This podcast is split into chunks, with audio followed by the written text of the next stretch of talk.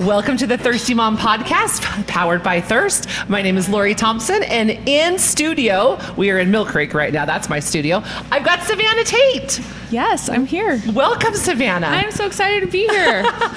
All right, Savannah, what is your favorite drink here at Thirst? okay, this is gonna be like really dumb because I'm as boring as they come. I just want a Coke Zero, a 44 ounce Coke Zero in the foam cup. That's all I need. That's not dumb. That's I mean, it's refreshing. It just hits the spot. I love it. That's Yeah. perfect. It's just like my guilty pleasure. It's not really guilty because it's got zero calories, but it's like I feel like I'm like giving in to like a you know a guilty pleasure. Nice. Yeah. Nice. I really appreciate you coming in. So I just started hosting and they were like, give us a couple, you know, a few names of moms that you would want. You were like the third person. I'm, I'm Well, like, I yeah. need Savannah to come in. I would assume I was probably a little higher than that, Lori. Well, really, it was my husband was first, even though he's not a mom. He was my fir- very first interview. You're like, but you were I right need there. some you were right moms. there. You were right there. Your husband's like right there. like, I, "What can- about I, me?" I volunteer. And he does that every once in a while. okay, so Savannah, I want to know. I'm just going to kind of jump throughout your life. Tell me the first time or how old you were, where you were when you first met your husband, Steve. Okay, I'll give you. I'll play it out right here. Churchill Junior High in Salt Lake City. Just walked into volleyball camp in fifth grade. I was, you know, in my Nike shorts. No, they were probably like big dog shorts, is what I think they probably were, because those were cool. Um, and volleyball camp, I walked in. There he was across the gym, and I heard angels singing. I knew. And right he's then. old. He's My age. he's your age. Yeah. Okay. Okay. I thought he was older, but he's your Yeah. age. So you fifth grade. Yeah. So how long until he got on board with that, I or think, did, was I he think, at, I think he was on board too. right? Oh, right away. But we didn't talk to each other.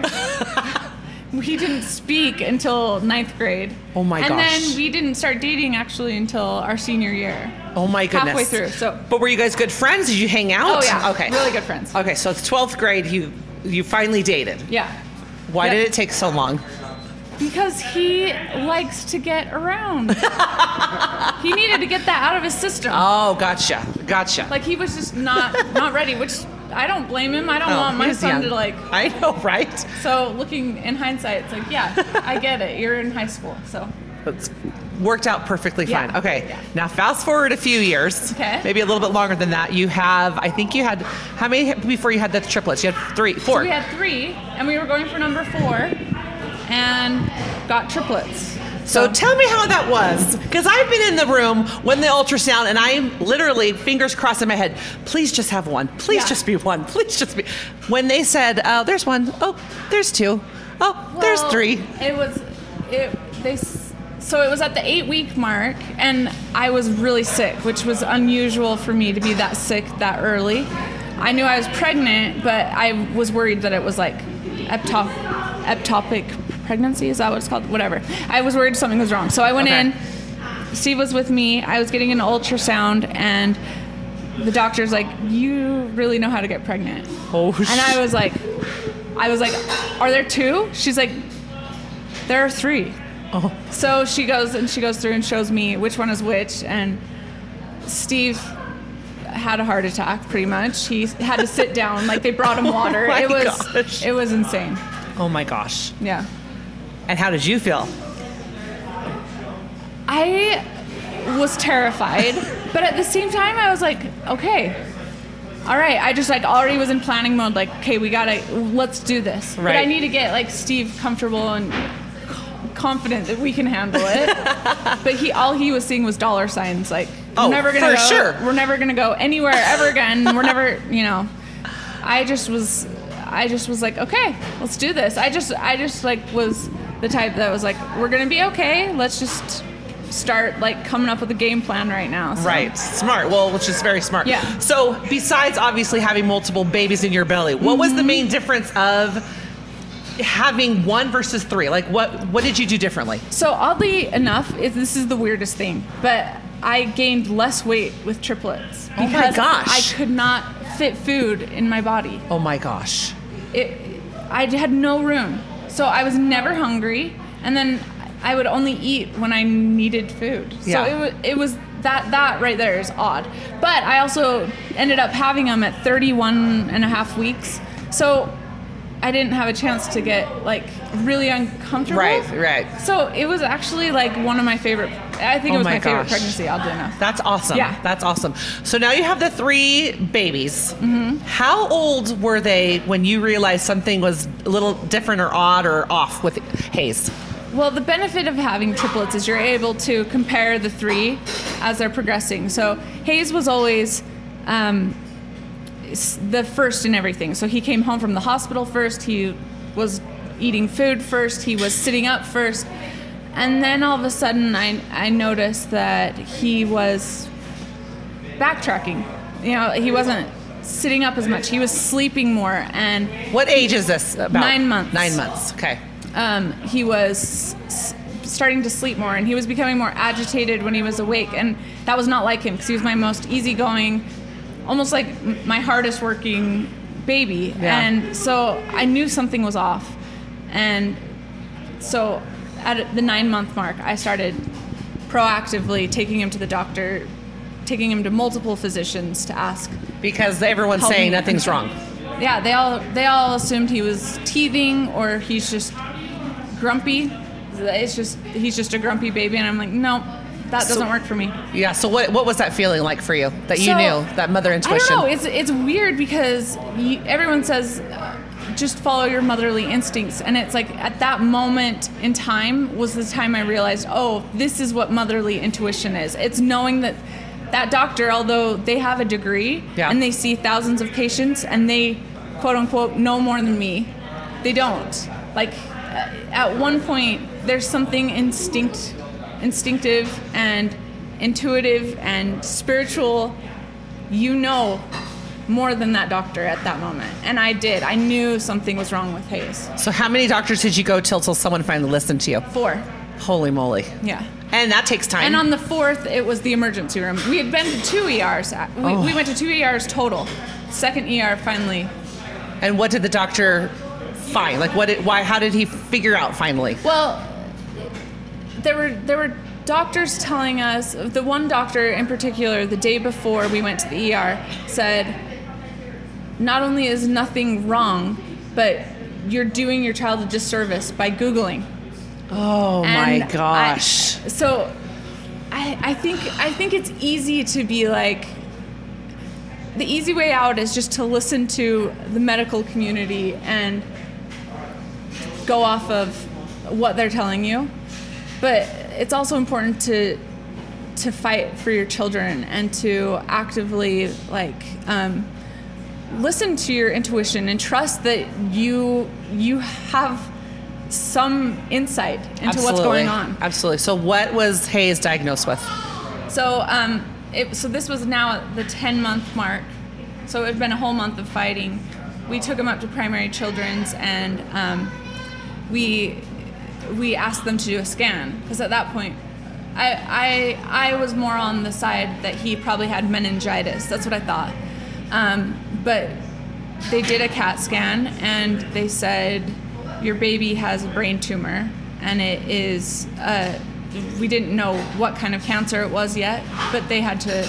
They they said we're scheduling him for surgery right now and hope our hope is that we get it all out. So that's that's where it was at that point. We didn't have a diagnosis. My gosh. So were they able to get the majority out? How'd that operation go? Yeah, so that that was like the first good news. We sat waiting for the surgery and the doctor pulls us into the room after the surgery and says, "I was able to get it all." But um, he's like he has it he has some on his spine and it's like it's like a pixie it's like dipping a wet he's like I can describe it as like a popsicle stick being dipped in sugar. Yeah. He's like it, when it's wet, it's gonna soak all those sugar crystals. So he's like, that's what's going on with your son's spine. He's like, there's cancer there, but I can't surgically remove that. So now we have to move on to oncology. So we went and start started treatment a few weeks later. And how long, like what kind of treatment and how long was he in that for? So he he was diagnosed with what's called choroid plexus carcinoma, which is a really rare um, brain cancer, and th- there's not a lot of research on it. So because it's so rare, so I, I knew um, we were going off of very limited knowledge on how to treat it. But for the most call, the protocol was six rounds of treatment, which uh, a round of treatment entails um, you get seven days straight of he gets seven days straight of chemo. So we're staying in the hospital those seven days, and then we can't leave the hospital until his counts, so his white blood cell counts drop to zero, and then get all the way back up to 500. So Oh my gosh. 28 days. And you have five other children at home. Five other children with two infants still at home. It was insanity. my gosh. Yeah. So like my husband's sending me video of my babies learning to walk. It was just like Oh, you know, it's oh just like things like craziness. That is crazy. So how long how many treatments did Hayes do? So he did six rounds of treatment and then he did what's called a bone marrow transplant where he got his own T cells. I don't know the science, but that's what it is. Yes. He gets his own bone marrow treatment. And that is that when you guys right after that when you guys went to Disneyland? So, so what what's kind of crazy about the Disneyland thing is um, before he went into treatment, before we knew he was sick, we had a trip to Disneyland planned, and we had to cancel it. So we told the kids, as soon as Hayes is better, we're gonna take you all to Disneyland. So as soon as he was done, two months later, we had a trip planned, and we went, took the kids to Disneyland. We took a road trip. It was our first road trip. Three car seats in the back, three kids in the very back, and it was awesome. It was. It, we were finally free from medicine for a second. And how long did that trip last? So it was a week long trip. We went to Disneyland and went on the beach, and it was like I, I love to describe that trip on the beach. It was like everything was like golden, like the sun was like shining. Everything was perfect. It was like Hayes. Hayes knew something was on the horizon, but he gave us that trip of like just being with each other and like experiencing what real life is like. Yeah. Um, it was it was great. Well, and I remember because I'm following you and your husband, and just seeing the pictures of him on the swing, like I can envision Yeah. that right now, of Hayes on the swing and, and at Disneyland. Like it just, it was me as someone just looking in, like was so thankful that your family had that Yeah. Most amazing trip, like most amazing time together. It was Yeah. awesome. So what happened shortly after you got back? So it actually on the drive home, he started throwing up, and that's we knew that's not good because that's also another sign of a brain tumor, and um, yeah, the, I I got the feeling, like I said, it's it's odd because I look from a spiritual perspective. I felt like Hayes knew, let's get this trip over with, and now it's gonna start kicking in. It's gonna like get ramped. It's gonna get ramped up, and it did. And he he passed away two weeks later, or three weeks later. Sorry, three weeks. Oh my gosh. Yeah. So when I know that you're you're now do the Hayes Foundation, were you thinking of that during it? Did it come to you after? What part of that? You know what's crazy is the drive down. I told my husband, I was like, I just feel so grateful. I, f- I have so much gratitude because I saw an outpouring of goodness during that time, and uh, from people all over the world. I, I remember I had uh, there was a mosque that was praying for us in the Middle East. There was uh, like a Jewish com- like community that was praying for us, and it just made me realize how much good there is in the world. And I feel like the media pumps into us so much that it's the world is bad. That it opened my eyes, and I told my husband on the drive down, I was like, I want to start a foundation. I was like, I think we need to give back, and I saw it small. I was like, I see us give. Let's give care packages to kids in hospitals, and you know, send them a toy when they're sick. And so I and I saw it starting then. I saw it starting earlier than then. I knew before then I'm going to go to DC and take on Congress. Like I, I saw it like that, but I didn't see foresee what it How has- huge. how how it could- become. was going to Yeah. be. So I know, again, as someone on the outside looking in, I have no idea about cancer, especially children's cancer. Mm-hmm. And you alone have made so much awareness of the percentages of how how big it is of an issue Mm-hmm. and how little time and money is spent actually trying to figure it out and fight against it. It's just it's mind-boggling. It's it's incredibly unfortunate and disheartening. And when I realized when I was fighting for my son, he th- his his life, I saw how important his life was, and that nothing. It, there's no research. It's just it's mind blowing. So basically, most people don't realize this, but out of all childhood diseases, cancer is the number one killer of children, and it's the number one killer of children outside of accidents. So children are dying like at an epidemic um, view, vantage point from cancer and people don't realize it. I didn't realize it. Before my son had cancer i had no idea. I knew that oh someone someone's child of my mom's friend far far away had died of cancer. It it is massive. Yeah. it is massive That's crazy.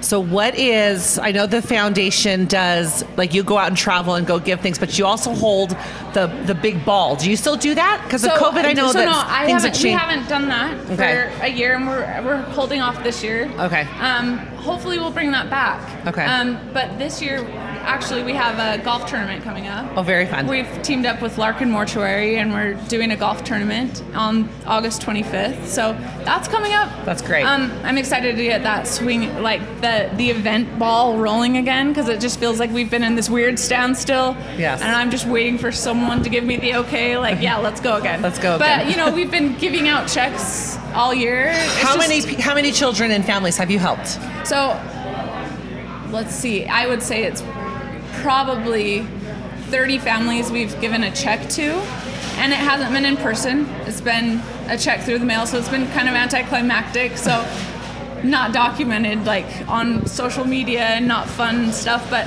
I've been able to help a lot of families that way, and uh, hundreds, probably over the past 18 months, hundreds of care packages. My gosh. Yeah. So how can we help? What can we do? Time, money, donation. What are you, what are you wanting from us? What can we do to help you? Well, I, donations are the only way we survive.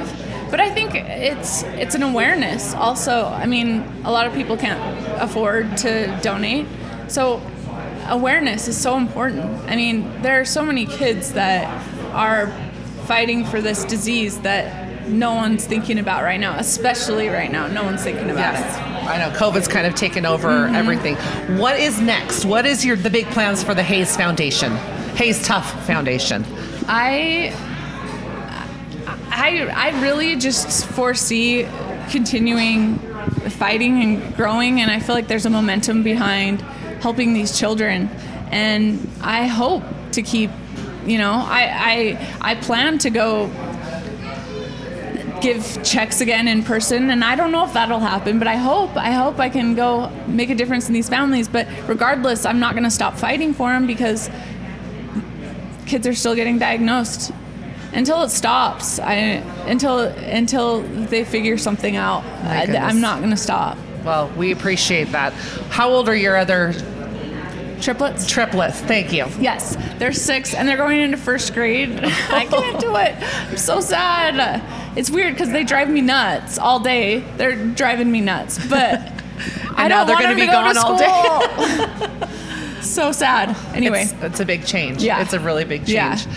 Well, I appreciate you being so open and honest on such a hard, sticky subject. And I really appreciate all the, the stuff you said. And hopefully we can get more, like, I love how you've gone, you and Steve have gone to the Capitol and you've gone to Washington, D.C. to fight. So we do need more people like you. So thank you so much. So, Savannah, one last question before you leave. What do you thirst for? Um, well, you know, I thirst for the Coke Zero that I love so much. That's that gets me going. But on obviously a deeper note than that, I thirst for compassion and empathy and um, understanding that there's more going on in the world than just our own little bubble. there's a lot of goodness and there's a lot of hurt that's happening out there and there are children that are getting diagnosed every day and I, I found out about a family the other day of a child that was getting treatment and they found out the child has no more options and they were being sent home and i was like wow someone's world just completely got demolished today and i was worrying about okay what hardwood floors am i putting in my house um, there, there's so much more to fight for and so much so much so many distractions out there i think it's important to remember okay what am I doing to help the world around me today? And uh, we can all be reminded of those things. And um, so I thirst for remembering like that purpose and the goodness